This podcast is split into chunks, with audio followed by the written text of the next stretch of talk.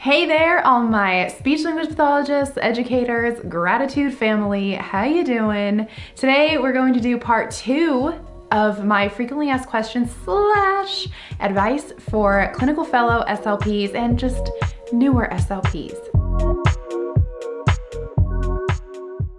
I know when you start out in this field as a service provider and you have this amazing, beautiful heart for service, to enhance the quality of life through facilitating communication um, and, and other areas, right? With little ones, with adults, with, you know, with little ones or adults or high schoolers or middle schoolers and working with families and oh my gosh, there's just so much that you are about to embark upon as a younger SLP. When I say younger, by the way, I'm not necessarily talking about your age, but I'm talking about what we might look at as years of experience in the job. When I was a clinical fellow, I remember the feelings of just full on imposter syndrome. You know, I don't know how they let me graduate was one of my frequently thought things. Um, just because there was so much I realized as I went into working in the schools, I didn't know. And at the time, I had nobody telling me it was okay not to know. Not until I actually started my clinical fellowship and a couple months in, a very wise SLP reminded me that I wasn't supposed to know everything. So this advice that I want to give, and I also got from other SLPs who wanted to share with you through this YouTube, um, is something that I really want my new graduate students to hold on to as you embark in upon your first years as a speech pathologist. I want you to have the advice that I wasn't given. Now, some people from my Instagram community have come forth and shared some advice that I'm going to regurgitate to you, but I also have some things that I wanna share as well. So this is all combined from all of us, from your SLP big sisters, if you will. The first thing I want you to remember, I kind of already said it, you don't know everything. And honestly, you're not going to ever know everything. But after grad school, I feel like, you know, you have this, um, almost like you put yourself in this position of having this responsibility of needing to know everything, to walk into your first IEP meeting or your do your first assessment and just be perfect at it. I don't really know if perfection is something that falls within the realm of being a speech language pathologist. And maybe I'm biased when I say that because I am a preschool SLP. And so there is no such thing as perfect. In fact, we learn how to make perfect mistakes in preschool. um, you know, I'm learning from mistakes all the time. I'm learning from my students all the time. But I think that that is something so essential going forward, you know, when, once you graduate that you remember you are going to be learning from your clients. You're going to be learning from other professionals. You're going to be learning from other professionals that aren't even SLPs, you know, teachers, um, OTs, PTs, administrators, if you're in the medical field, you know, there's doctors, there's nurses. There is just this wealth of knowledge waiting for you as you grow in your career. It doesn't stop after you graduate. It doesn't stop after your CF year. It doesn't stop after your second year and so on and so forth. We are always going to be in this place of learning. So don't want you to go into your new job feeling like this, you know, imposter if you don't feel like you know everything because Nobody knows everything.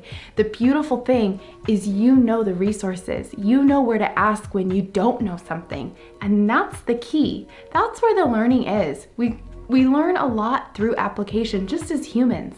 When a child is developing language, you know, and and just taking on these very natural steps to language development, they learn through applying. They say, you know, they hear mom model more, right? And so they learn, oh, if I say more, I get more food or I get more water, that kind of a thing. We learn through application. We learn through that reciprocity with our clients, with other individuals. I didn't learn how to do, how to run an IEP until I was actually running an IEP. I knew the steps, but I didn't know the interpersonal connection that really needed to happen until I was in the mix. Something else that a lot of people agree on is the, the importance of being okay asking for help. And this ties into that idea of you're not going to know every single thing, and that's absolutely 100% okay. And you also have a support system. Well, and you'll also have a support system. And even as a new hire in a school or in, you know, a hospital setting or a clinic, you're not to know everybody on, you know, a personal basis, but you do have resources. You do have places to ask for help. The beautiful thing about graduating in this digital age where we have access on social media to other speech pathologists and service providers, um, if you cannot find your answers maybe at your current job, you have so many of us here willing to answer your questions. I get messages from undergraduates and graduate students even asking questions about applying for grad school just because, you know, there is this wealth of knowledge on these platforms now and so utilize that. This next suggestion I absolutely love from one of my friends on Instagram, Tiana. She recommends, and I highly, highly support this idea. Don't be afraid to experiment, meaning don't feel completely tied down to one population. When you graduate, you might have an idea of where you want to go as a new SLP, and that's fantastic. And go for it, do it. Do what resonates with you, do what brings you joy, do what puts you in that zone of proximal development where you're having fun, it feels like play, and you know, you're still challenging yourself and learning. Don't do something because everybody else is doing it. For instance, I was told in my final I was told when I was getting ready to graduate, or I was told when the time was coming before graduation and everybody was looking for jobs and thinking about their placements uh, for their CF, that it might be better if I do a medical clinical fellowship because that would make it easier if I ever decided to go the medical route at some point. Now, while that now, while that philosophy might resonate with somebody else, for me, it didn't make sense. I wanted to go into a clinical fellowship that I wanted, that was exciting for me, and the medical placement wasn't it. I went into the schools because that's where I wanted to go. And there's nothing wrong with that. It doesn't put me behind other SLPs. I can't compare myself to the ones that did the medical thing right off the bat, right?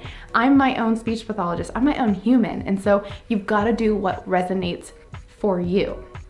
Now, another thing to keep in mind if you, you know, one year want to work with preschoolers and the next year you want to work with middle schoolers, or one year you want to, you know, try out um, outpatient, you know, an outpatient clinic, or you want to work with, you know, pediatric speech and swallowing, whatever it is, if you have all these things you want to try, try them.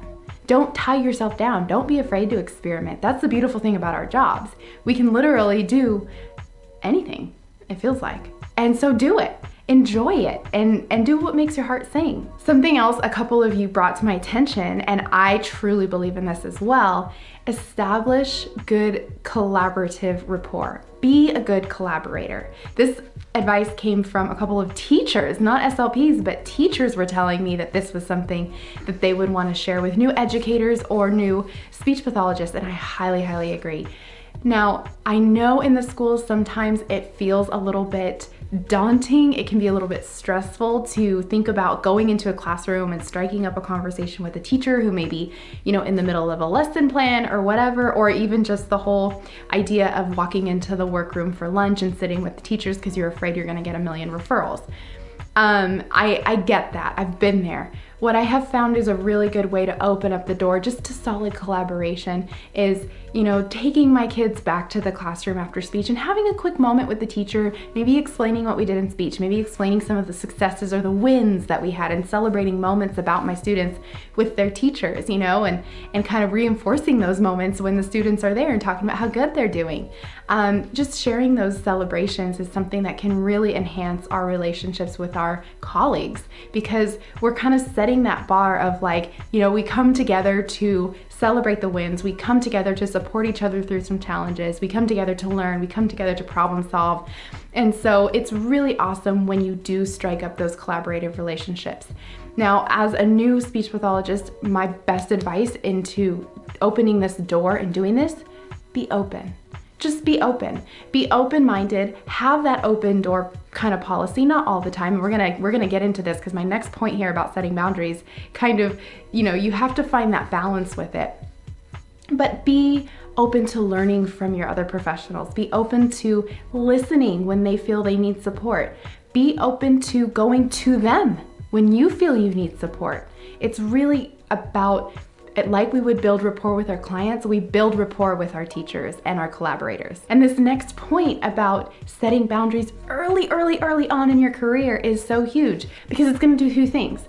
You are going to, one, set boundaries in your place of work that work for you. If you can't have an open door policy 24 hours of the day, you know, if you're only checking your email when you're in your work hours, then do that because that sets a boundary for the people that you work with to know, okay, you know, this is when, this is the best time I can go to, I'll use myself, but this is when I can go to Marie, you know, this is when she's, her office is available. I have a sign I put up when I'm in speech sessions that says speech in progress, please do not disturb because it's important for me to make sure that I set that um, boundary. Not that my teachers ever would disrespect that, but it just was something I learned early on in my career to do.